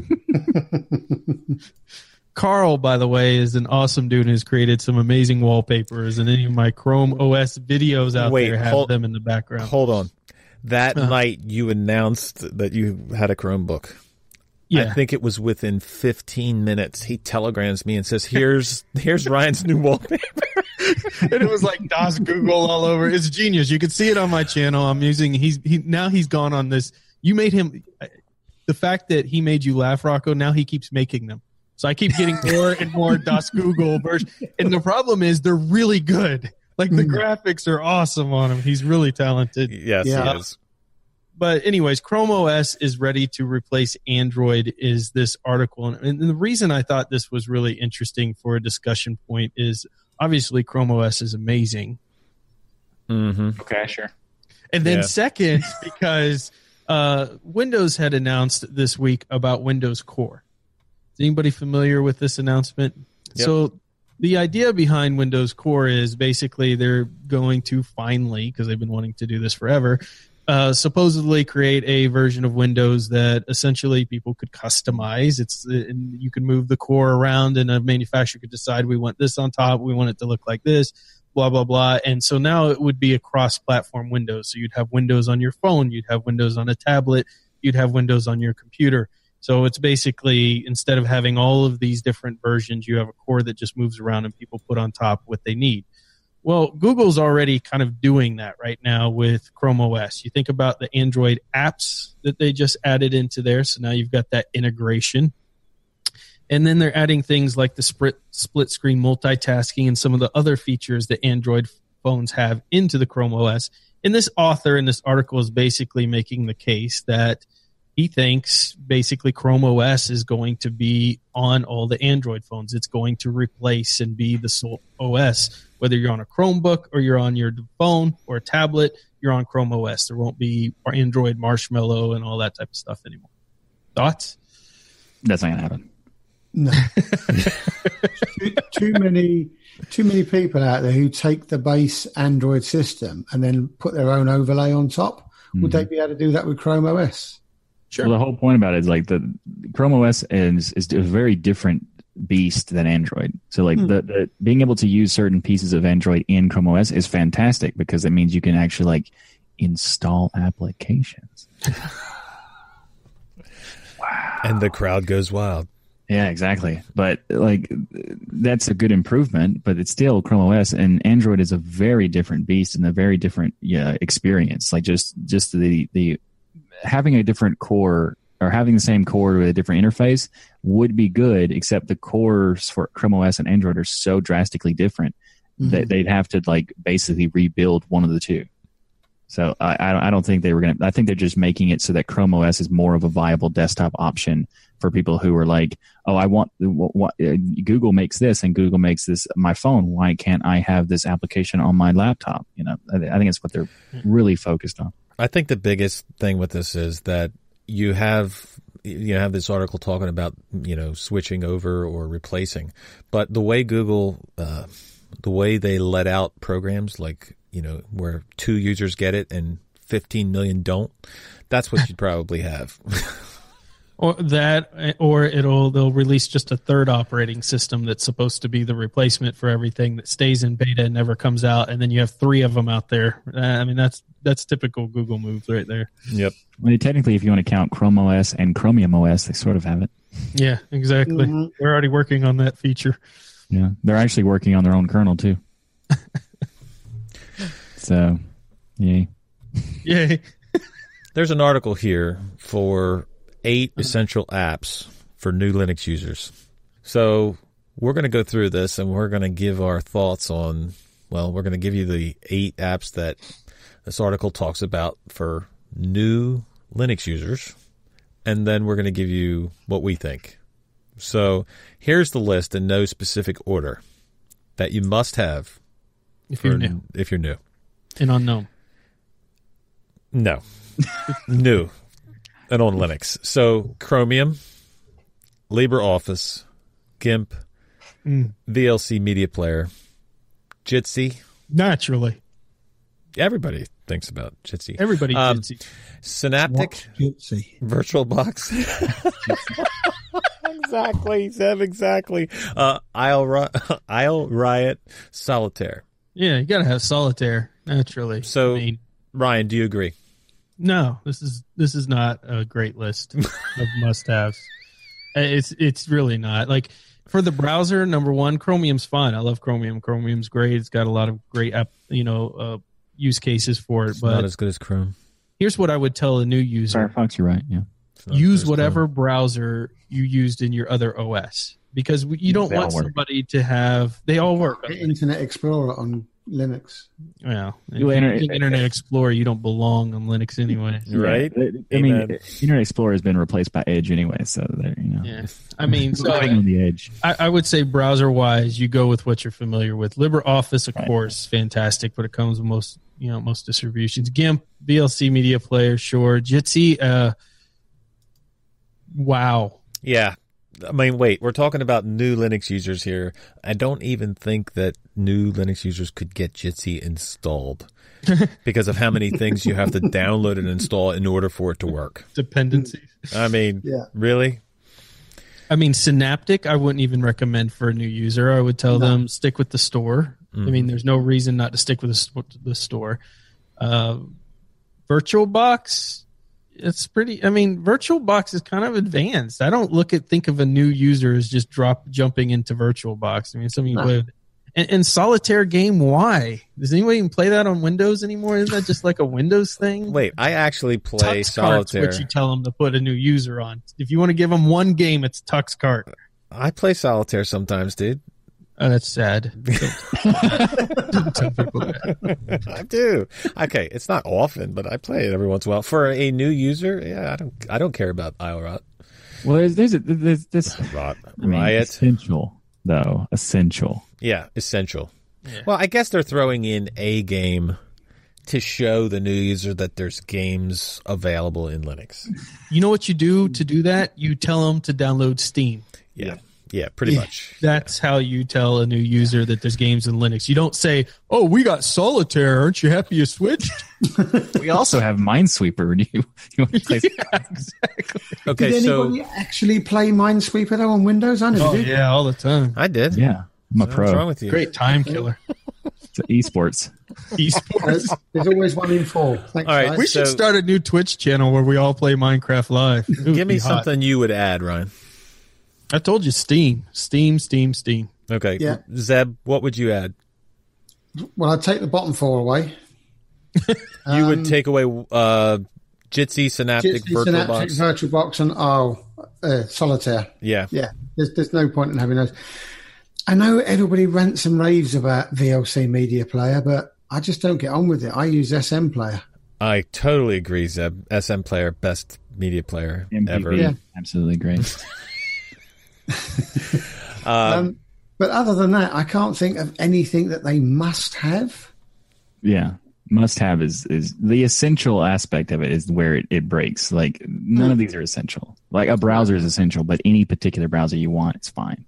Uh, uh, that's right, and the same and the same with Office. You don't have to have a full blown Office suite. You could just get yourself. Um, I can never remember the name, but it begins with A. Is it Abby A? Word. Yeah, I, AdWords. I don't know. You could say any browser would be fine. What's that one, Squeaky Weasel or whatever that comes? uh, like, I mean, that stuff was terrible. Squeaky man. Weasel. I don't think there's a browser called Squeaky Weasel, dude. I don't know. I don't know what you're talking about. Ferret or some type Just of rat. Chrome OS is affecting your Mensa membership, dude. there's, there's some type of rat named browser out there that looks like junk to me. It's All like right. it's 1994. Michael, what would you add? or take away? Um, I mean, I would as far as takeaway, uh, all of them except for LibreOffice and VLC. Uh, I don't think I think most of these are a bad choice. I mean, Synaptic is is not remotely new user friendly. Um, VirtualBox is like that's an advanced tool anyway. Most people don't even know what virtual machines are. Uh, Jitsi is yeah, you've already talked about that. It's fantastic. It's not it's not essential. No. Uh, VLC is like the only one I could think of that makes sense because people are going to be familiar with it, so you Yeah. might as well. It's true. And with the this is like something for users to get. If they're Firefox users, they don't even have to install their browser; they already have it. So like it's almost it's default for all, most distros. So like th- this lip this could this list could be one essential app, and that's about it. that makes for a less exciting title. The one essential app you must have for Linux. Yeah. Well, I, I, mean, I, I think VLC is, is is not as good as SMPlayer or MPV. Either one of them is better than VLC. But VLC is going to be something that people are going to be familiar with on Windows, so it might as well be on the list. You're right. So my question is then, why is Jitsi not? Why is Jitsi on here and not Skype for Linux? If Well, I mean, Skype for Linux is like is brand new, and it's like the Electron people are not liking that. yeah, but what I I'm saying is, if you have a new Linux user, they're going to be familiar Yeah. with Skype. Mm-hmm. yeah, why so- not do Skype or, or Telegram or something like that that Right. people have actually heard of? Yeah. or even uh, WhatsApp for Windows, or you know WhatsApp for Well, what's that for Linux is, is like is awkward. I guess that's why they skip that. Well, they put Jitsi, so who knows? Mm-hmm. but like you know, Synaptic, keep your own s- store that you already have. Um, uh, the GIMP part is like, it's probably the best free editor, but it's so complicated, so I wouldn't call it essential. I would say like maybe Pinta or MyPaint or something like that. That's super more, sim- but it does basics, but it's really simple. Well, okay, but that's also coming from the perspective that the new Linux user isn't very technical either. There are there are technical there are technical yeah, but what I'm saying is there are users who use Photoshop on Windows. So Sure. so this I said about you know like I mm-hmm. think GIMP should definitely be on there because you know you're going to have people that are of all technical levels. So yeah, I agree with the GIMP thing. And it's, I mean, GIMP's a fine program. I, I do like it. It's- I just I don't know if it'd be. I would consider it essential. I would think you'd want photo managers and your basic yeah, like Shotwell or something. sense, you know, essentials in there that people can use. They should definitely have Thunderbird on that list, I believe. oh, Don't you yeah, think? Yeah, I agree with that. totally. Um, Thunderbird. so Thunderbird, like some email client at all, because there's not one by default anything. You might as well have put something there. Yeah. So speaking of Skype, it's it's come to Linux via Snap. So it, it is new, as Michael mentioned, but it's been in the news this week that it's gotten snapped on Debian, Ubuntu, Arch, SUSE, and more. You can now utilize this app. So is Microsoft making a play for a universal chat platform to basically keep up with the likes of Discord, Telegram, Slack, Mumble, all these, and trying to pull away some of those? Is this necessary because Skype is something a lot of businesses use? And from a networking standpoint, a lot of them are on Linux, uh, obviously from a backend server standpoint. So they're adding Skype in there. Or is this just Microsoft playing ball in a nice, open, friendly family picnic of Linux and Microsoft? I think it's because they don't care. Because they don't have to care. But the, the other question is as well: Does it work as well as it does on Windows? yes. It does. the, the reason why, I mean, there's certain features that they they've been rolling out slowly, but as far as like everything that's there, is it feels the same. But that's because they're using Electron, and Right. and the reason why, like the reason why they they split to Electron, so every system, Windows uses Electron version two, and the and that allows them to not have to put much effort into the Linux side as well. Mhm. So like they're just going to be like turning on the Linux build and then testing to see if it works or not. And if it doesn't, we'll tweak some things and whatever. But as far as like the majority of their work, it's all in the same code base, so they don't have to care that much. And I think that, that that's the reason why they're putting more uh, support into uh, Linux side of things for Skype because uh, they don't really have to put they don't like the old version was Qt based and they it was a completely independent thing and it required completely like unique work and this way they can just skip all that Yeah, but I would argue that they do care because there's been a pattern of Microsoft um, just, uh, you know, they're making changes or making additions to where, you know, with all of the Linux stuff enabled in Windows itself, they're they're showing a pattern of caring. And like years before, they had nothing. There was nothing for Linux. Mm-hmm. And now all of a sudden you see one by one things that, you know, didn't work before now work, or they're incorporating it into Windows itself, or they're allowing their applications to work on Linux. So I Bringing think SQL Server and stuff. Yeah. yeah, I think they have a pattern of caring. I don't know what the the I don't know if caring's the right word. well, okay. I don't mean caring and like they care about you. I mean they care about the fact that Linux is there. Yeah, I think they're starting to take notice. I, I agree. I think I don't, I don't think that they don't care about what's going on in Linux. In fact, I think they're either wanting to partner more closely, and this could be, or they are doing what Microsoft has done in the past, and that's kind of uh, starting to integrate themselves within the platform um, to try to stop some of the potential damage that Linux could cause. Is Linux causing them damage right now? Well, in the server world, yes. Uh, in the desktop environment, not yet. But I think they're starting to see some of those trends shifting, and they may be worried about that. Are they are they heading towards where they have an operating system that is well, is it Windows or is it Linux? Because it works in both worlds. Can Yeah. can that sort of can they meld the two OSs together so that you can have Windows? You can't do that now. Well, they're trying in a, in a kind of a way. They've got the Bash option within Windows now. They're Now, trying to provide developers to like it's it's the Microsoft approach is provide developers who want Linux tools to use them in Windows yeah, like directly, whereas they uh, the Linux idea is get people used to using these tools in Windows, and maybe they'll just switch completely. So it's like they're both trying to use each other for the same purpose Right. Right. of keeping either people keeping them on Windows or moving them off Windows. But it's they do the same thing that that accomplishes like potentially could accomplish both. So like I I don't think I, when I say that they don't care, it's more like they don't care about uh, not having to work on it. Like the reason why they can, I'm saying they don't they don't have any reason not to make it for Linux because there's the work is the same on either on either platform. So they don't have a they don't care about like oh well this is extra work we might as well do it anyway. Like it's just it's just fine. That's what I, that's what I meant. They don't care. But as far as like they're changing like the SQL Server stuff, the .NET open sourcing, mm-hmm. all kinds of stuff is really cool. They're also doing things that are awful and terrible, but you know. Wait, fine. do you hear that? what's that? That that's the that's the Windows meter. We're talking too much about Windows on the Oh, Destination Linux off. Podcast. It gone it's gone off. Okay. It's gone off. So, Thank goodness we got that meter installed. so let's talk about something that like everybody loves. Everybody? Okay, we all love. most people, most people. All right. So Ryan, I know that you've had a great week. Oh, so good. But- good. Have you been playing anything this week? No, I, I, I haven't been able to play anything because I've been busy learning phase three and four. Rocco, I'm on phase three and four. I actually, I So, actually played. The what are we What are we going to do without what I've been playing this week? What Well, I did. I did play the oh, tutorials of the game you gifted me, Warhammer, yeah. and it is really awesome. So, first of all, thank you.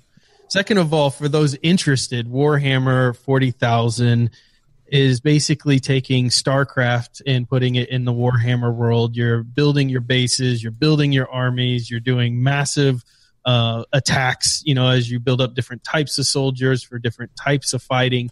They add some elements in there that are really interesting that aren't even in StarCraft, uh, such as, you know, having only certain soldiers that can penetrate certain barriers that the enemies might behind, be behind, etc. So very, very cool uh, game that I can't wait to get into and play the full uh, on edition of it. But I did get through the tutorials and I didn't die, so I fancy that a win. Can I can I be able to That is stand in the truck and just run over everybody? you bring your Rocket League or Euro Truck in my- there. Yeah, I'm going to bring the truck, my Euro Truck simulator, and do it, and just drive over the top of people. You know, Get the everybody soldiers. on here does is not a real gamer. Y'all play just two games and call yourselves gamers. No, you play. It's we, embarrassing. I, we play played so the game. games. I play I play the game that is the most important. It is the only game you need to play. Exactly. Thunder rolls. It's it's in his own category. Strikes. Yeah. Okay, there's gaming and there's Rocket It's League. Rocket League, exactly. You- you don't even need to like classify it as anything other than Rocket League. It is Rocco. There's music and there's Garth Brooks. The only thing I listen to is Garth Brooks. The only game I play is Rocket Wait. League. Wait, the, the most hilarious thing was we were talking the other day about this podcast episode, and I we started somehow getting on this conversation, and he starts playing Thunder Rolls in the background. But but here's the best part. It was only on for three seconds, and he goes, "You're playing Thunder's Rolls." I, he knew it immediately. Of course, I know this song, dude. It's the only song I listen to. You don't need to listen to any other song. I mean, I would disagree with that, but Rocket League, I agree completely. Okay, so have you ever wanted a Linux distro to be a gaming distro? All Linux distros are gaming distros, Rocco. Of course they are. You can make any distro a gaming distro, Sure. but do you want one designed specifically for gaming? Does that matter to you? Isn't that called Steam? You know it? Haven't they got one already?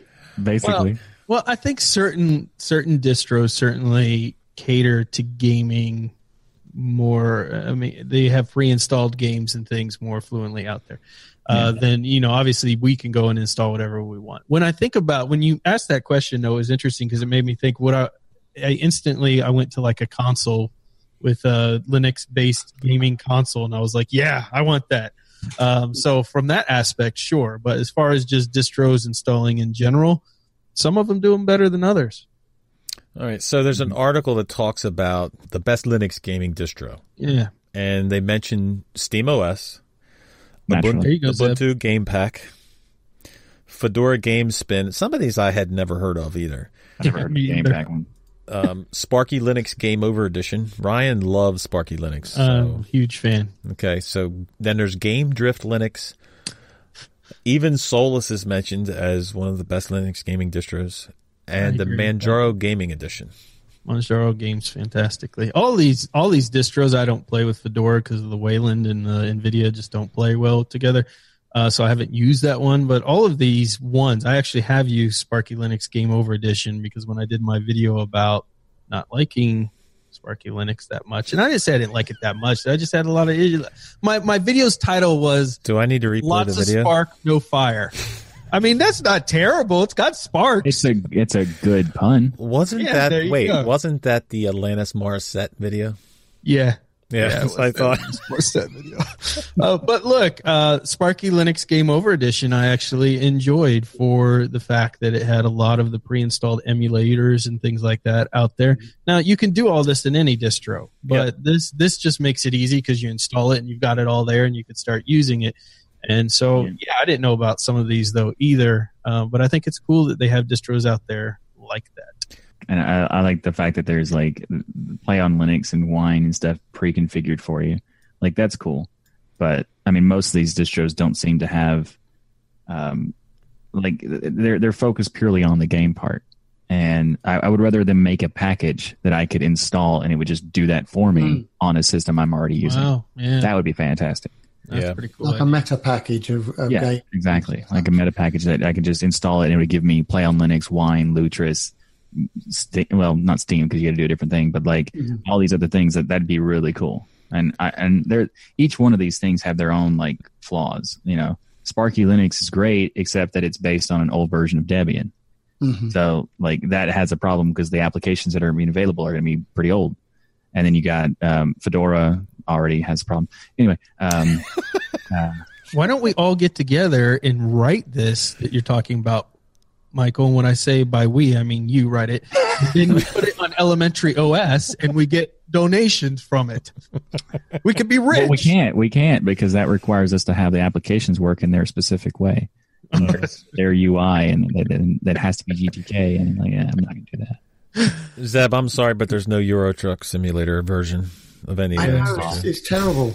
But that's so easy to anyway. So So, what we need to do is make Rocket Linux, and uh, that would be just the only Oh, thing it does is Yes, boots right into. That's it. all you need. You don't need any other this wine Exactly. stuff. You just need Rocket League. It's Yeah. like it would Rocket- be like a bare bones system. Yeah, and auto it auto boots just straight into the game. That's right. Well, it launches an Make audio it so, player that Michael, just make keeps it so. playing Thunder's rolls over and over and over again while you're playing Rocket League. Make it so. There is something on here I wish they did actually have that they don't. Uh, it's called Lakka. Have you heard of that one? No. Uh, it's L A K K A, and it's a uh, like a retro emulator distro specifically for it's Linux based, and it's like it does like uh, Nintendo sixty four. Like RetroPie? yeah, SNES. It's it's like RetroPie, but it's more. It's a it's a distro specific for that that works on any device. Wait, Nice. wait. That was a Destination Linux faux pas. Lakka is mentioned on this article, just so you know. Oh, okay, okay. Well, uh, sorry about that then. Uh, but Lakka is is really cool. I think that's probably the of the of the potential gaming distros. Lakka is at the top. Is I wouldn't say it's Wow. like number one because of like RetroPie and stuff like that. But RetroPie is specific to the Pi, and Lakka can work on the Pi and other things. So that's Nice. why I like Laka. So it basically it says you can turn any computer into a console. Yep, it's really cool, and it and it, it the, the people who make Lakka also- also make the RetroArch package for the emulation platform frameworks. Very nice. It's it's a it's it's definitely something people should if they're looking at for like uh, setting up their own like retro console. They should definitely check out Lakka. Well, I want to get down to the Manjaro Gaming Edition because that comes also with pre-installed emulators, OBS, Wine, Play on Linux, uh, Yep. and it's a rolling release. Now, obviously, it's based on Arch, but um, that also seems like it would be pretty awesome. Oh yeah, Manjaro's always gamed well. Arch has always gamed well. It's always been fantastic for gaming. Yep. I, I don't know how I feel about. Um, it's hard. That's like a weird mix. Like you have the rolling distro, but you also have like a like you have a, a specific person who wants a rolling distro and a specific person who wants a gaming distro. Those typically don't overlap. Yeah, But if you have cutting edge hardware type of thing, then you want. Uh, well, that's that's true. That's true.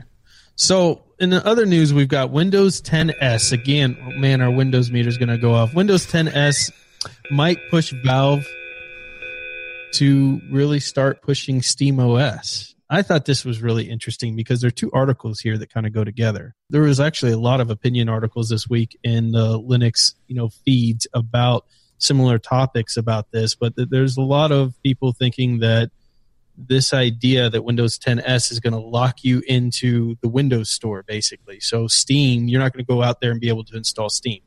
Now, currently, you can go and upgrade Windows 10s to the Home Edition, assuming your oh, hardware. So you pay ninety pound or something? Yeah, assuming your hardware can handle it, you can upgrade up to that edition. But 60% of the users they're saying are not making that transition at all. That's And- shocking. Yeah, it really is. Because that would be the first thing I'd do if I got one of those cheap laptops that Windows 10s on is upgraded. But the most of the people aren't moving, and you're going to have an issue, of course, potentially with some of the announcements they're making with Core and other things where that home edition upgrade may not even be available. So naturally, you would think Steam would be worried about their architecture here if Windows isn't going to partner with them. And I don't know, could they even put it in the store? Would they put it in the store? Would Steam allow it? I don't know, but Steam's not there right now. So those users have no access to it. Microsoft has requirements that um, make it so that Steam wouldn't work like on purpose. So I think a requirement like the the UWA, I think that's what they call it, where it's like you have to agree to this particular uh, API and to use this API, which locks stuff down to Windows. And Steam is the Valve won't do that. Yep. So I think it's very interesting. Now, on top of that news, to kind of add a little spice into here, Rocco, Yeah. add a little spice. Add the Valve spice, just- dude. Valve just hired another open source Linux GPU driver developer. So they're starting to invest in this Linux world some more, which I think is really interesting on top of this news. Maybe coincidental. Maybe Steam is humming for Windows and we're going to benefit from it. And guess what? There'll be more than just Rocket League on Steam, dude. Well, look, a- anytime, you know, like Mhm. Valve, they hire an open source Linux GPU driver developer. That's the title. Okay. Anytime that kind of thing happens, we're going to benefit from it. Yeah. You know, regardless of what it means behind the scenes or, or who's driving it, maybe Windows 10s is driving something like that. I don't know. But regardless, the Linux community benefits from it because you're going to get more technical uh, expertise there working at Valve to churn out more stuff, dude. It- It's it's And awesome. the fact that it, and Valve Valve is doing it and pushing it for this development, it just it just improves likely to improve the GPU stack, uh, you know, in every way because they're they work with both AMD and Nvidia and Intel and everything. So like, it, it whatever they're doing is likely to just benefit Linux overall anyway. Yep. And the individual they hired looks like uh, he's got a ton of experience, lots of contributions to Vulkan Driver, which is awesome. Daniel Schürmann looks like they hired a pretty awesome dude there to uh, help out with that. So look forward to seeing some of the work he's going to do. yep. Yeah, that's pretty cool. And especially their focus, like the fact that he's a Vulkan developer, is, is exciting too because uh, Oh Vulkan is is, is going to be game changing too. I agree. Was was a lot of this pushed forward though? Because I did, or did I imagine it? That wasn't there some rumor that Microsoft were looking to buy Valve? There's a rumor like that uh, like every other year. So Yeah, I don't Oh, think that'll okay. happen. Just Yeah, standard. uh, like there's there's multiple rumors that, that when they say that, I, I I bet uh, Gabe Newell just looks at it and just laughs like, "Why do you keep saying this? Like, never." Wait, wait, wait. laugh, money falls out of his pockets. Half Life 3 is coming out. I'm sorry. Exactly. It is Confirmed, coming out. Rocco? Confirmed. Confirmed? You heard it here. Confirmed on Destination Linux. Could you imagine if we got that announcement? Gabe's on our show and he's announcing Half Life 3. Gabe, Gabe, come on our show and Yeah. announce it. Okay, just be Yeah. open with it. All right, Remember, the half life is just as important as the destination. that's right. We'll work on your schedule, Gabe. You just tell us when you're available. We got you. Um, Mad World 2D HTML5 cross platform MMO. One of the areas that started to really pick up in Linux gaming, and I'm happy to see it, is we're getting more MMOs. And this is an MMO. It's not traditional in the way that it actually runs through HTML5, but to me, it looks really cool as somebody who really, you know, cut their teeth in gaming on MMOs, Ultima Online, and that and EverQuest and those games. Seeing more MMOs come over, I think, is awesome. So Mad World 2D, it's HTML5, which also means it's cross-platform. You can run it on uh, Linux or any any operating system that has a browser. Now you go, you may be like, why would he even say that? Well, I went into TurboTax the other day, which is completely online. It says this is not optimized for Linux. Or yeah, you got to use Windows, and I'm like, and you just click continue, and it works perfectly fine. And what are you talking about? It's a browser, you morons. Anyways, so Mad World 2D runs through the browser HTML5. It reminds me of Darkest Dungeon like graphics. If you guys have, I know you haven't played that. It reminds me of like 2D. Yeah, it's 2D, but it's really cool, kind of dark It reminds me of Pitfall from the Atari. I think How it's I think it's worse than you. Pitfall. I think it's worse than Pitfall. I loved Pitfall.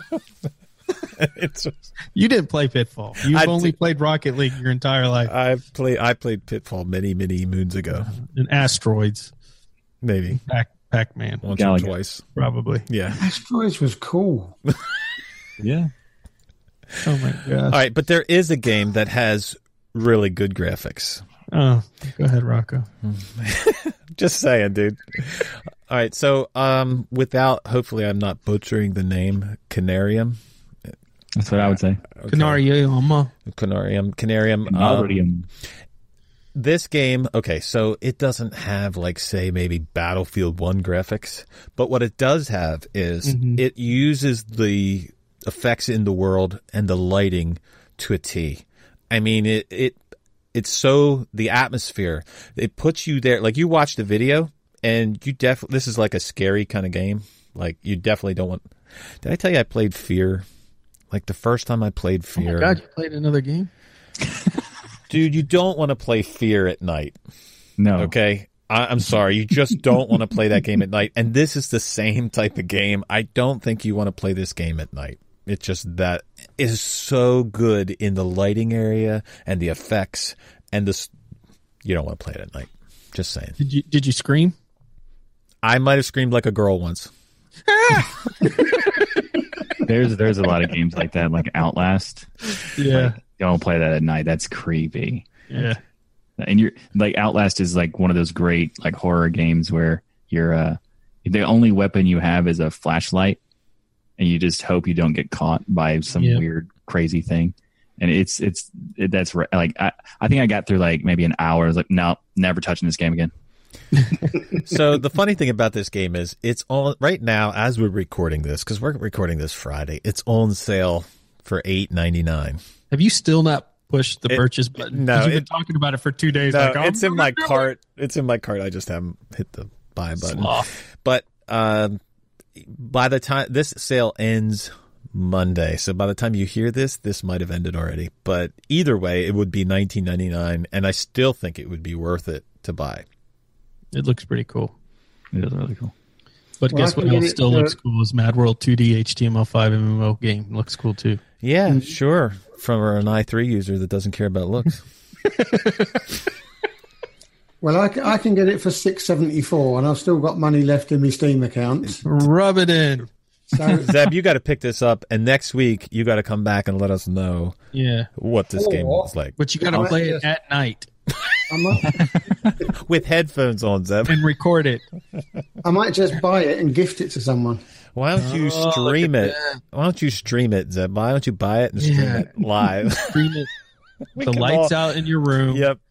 And then donation sounds have blood curdling screams, so we can try to like trip you up. Yeah, every time I scream, you have to donate a dollar or something. Yeah. Yeah. I'm serious. Like, if I played that and streamed it, you'd hear me scream like a little girl. Man, I might gift it to you myself, Rocco, to get that recording. that's where we'll just, that's uh, worth eight ninety nine all day long. Yeah, we'll just collectively put it in the pot so we can we can get you to do it. Yeah, Well, All right, I've done it. I bought it. oh my gosh. nice. So, the only thing better than Conarium right now What's that? Oh, that? thanks. I've bought it now. What are you doing? is, is all of oh, our a good grain, but here's a better one. Yeah. all of the people that Thanks, Rocco. support us Yes, on this podcast love them. from the patrons to people who just watch on YouTube to if you're just listening to the audio, a big thank you to everybody for watching, listening, and supporting us. The last thing I want to mention is I got a couple emails last week from the prior week's episode about having space issues on Ubuntu Mate, and it was to it was no fault of Ubuntu Mate. It was user error and I ended up getting it solved through NCDU. But there, I just wanted to mention there's a couple guys uh, that sent in emails su- suggesting the fixes, Sash and Jeff and Dan. So I appreciate all of the uh, support you guys give when we have problems, and uh, that's what the community is all about. So Yeah, and congratulations, by the way, of getting your recommendation of a fix in before Rocco hopped. That's almost impossible.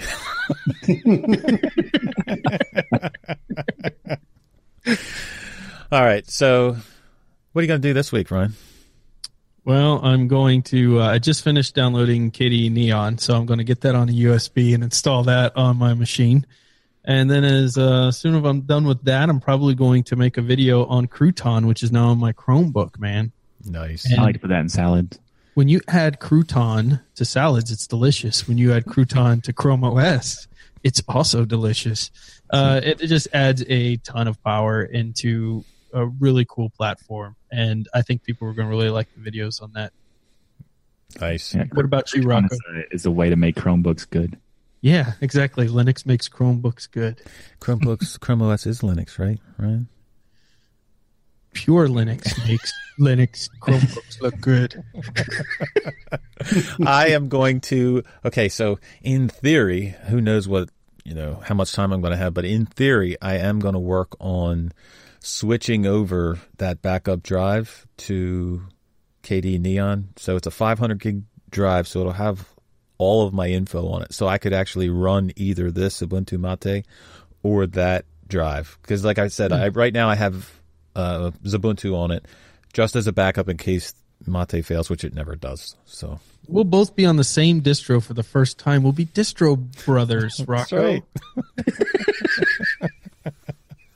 Zeb, what are you going to be doing this week, man?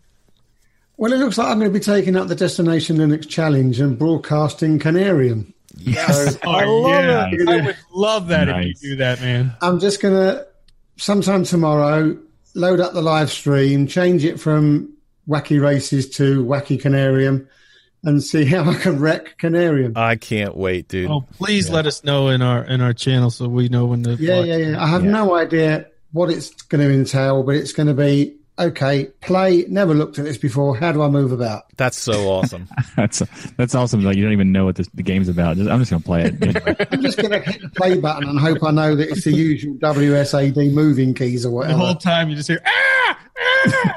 Michael, what are you going to be doing? Uh, well, it just um, I just did Linux this week in Linux based on the you know the future difference, but uh, I'm I'm doing a lot more uh, videos coming up, um, both in the sense of making videos for projects and making some custom videos for, uh, like for example, finally doing a video where I explain how to do Unity on Plasma that I made a video last year for. So that's uh that's due, I suppose. Do you plan on doing any videos on the distros you installed? Oh yes, I have. Uh, I'm going to do some videos on each each one of them, but I'm also doing a product review. That's why I did the install of all of these. I'm doing a product review. I've been waiting. Yeah. So, so I've been testing a dev, uh, device for multi booting that makes your system able to multi boot without having to deal with Grub or bootloaders or UEFI or anything. You just turn it on, click, you choose this one you want to use, and then you're good to go. And that is coming. That one is coming up maybe the same day this this is released, or maybe Tuesday. So either one is coming up next week for sure. Well, that sounds really good, Michael. But I've got one question for you. You've been hanging out with Dark One and Telegram by chance? Uh, somewhat, yes. Yeah, because there's a Microsoft Xbox in your background there, and we know Dark One has Microsoft Surface Book, so I thought you guys might be What? Microsoft buddies. Dark Yeah, One? that's Dark one who runs Linux? Yeah, This is yeah, Xbox well, he doesn't run Linux anymore. He runs Microsoft Surface Book. Oh. I would like to. I would like to point you to the bookcase that contains a, a Xbox, Uh-huh. and the same bookcase contains another Xbox, a 64, a Wii, and some other things back here. That's Which- just for show. So you're a collector. Yes. Oh yeah, you, you That's collect just- old this- Microsoft artifacts. These are both red ringed. They don't work. So it's, Well, it's just- Microsoft, so yeah. No, yeah, exactly. It Sucker. It's not. It's not a collector. Well, I guess if. Okay, this is a, a Palm Pilot from HP. No, it's not a Palm Pilot. It's a PDA from HP from like 15 years ago. Oh, my. this is a camcorder that doesn't work. Well, it does, but it's like four four by three. Did, did you get the Xbox to run Linux? I didn't try before it crashed. No, I so- didn't try. You just like Microsoft, huh? Really interesting, Michael. This is Learning a lot about you. sir. Well, look, unlike our uh, our ungracious host Ryan here, Right? thank you, Michael, thank you, Zeb, for showing up today and helping us out with the podcast. All of these are Linux. More Just to welcome. point out. All of them And thank you, Ryan, for helping me out this week because I appreciate it. You're welcome, Rocco. Thank you for all you do. This is a big thank you party. Anyway, Thank you for having me. everybody have a great week. And remember, the journey itself is just as important as the destination. Thanks, everyone. Thank you for listening to another episode of Destination Linux podcast.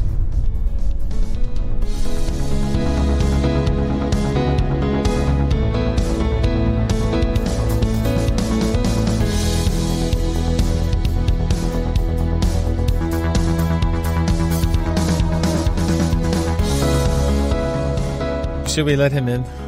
What's happening? I'm not. Yo. I mean, I was on You guys hear me, actually? so- I would let him in, but I can't remember the i3 keys to open up.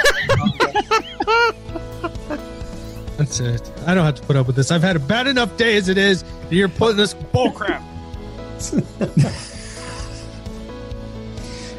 Pick your teddy bear up. Such such a whiner. I don't need this. I don't need it. I gotta stop everybody's video, including yours, Ryan, How dare you? so that so that I can be in the top left. so that I can see what perfection looks like with just me on the screen. Uh-huh. You know what you're going for. That doesn't sound like something that I would say. Just saying. That sounds like something I would say. Sounds like something he would say. He's All right. like, "Oh yes, it looks so good now with nobody but me." All right, Ryan, go ahead and start your video. Rocco, What? what is the deal with this gnome thing, man? What? What do you have a problem with now, dude? Gnome is good.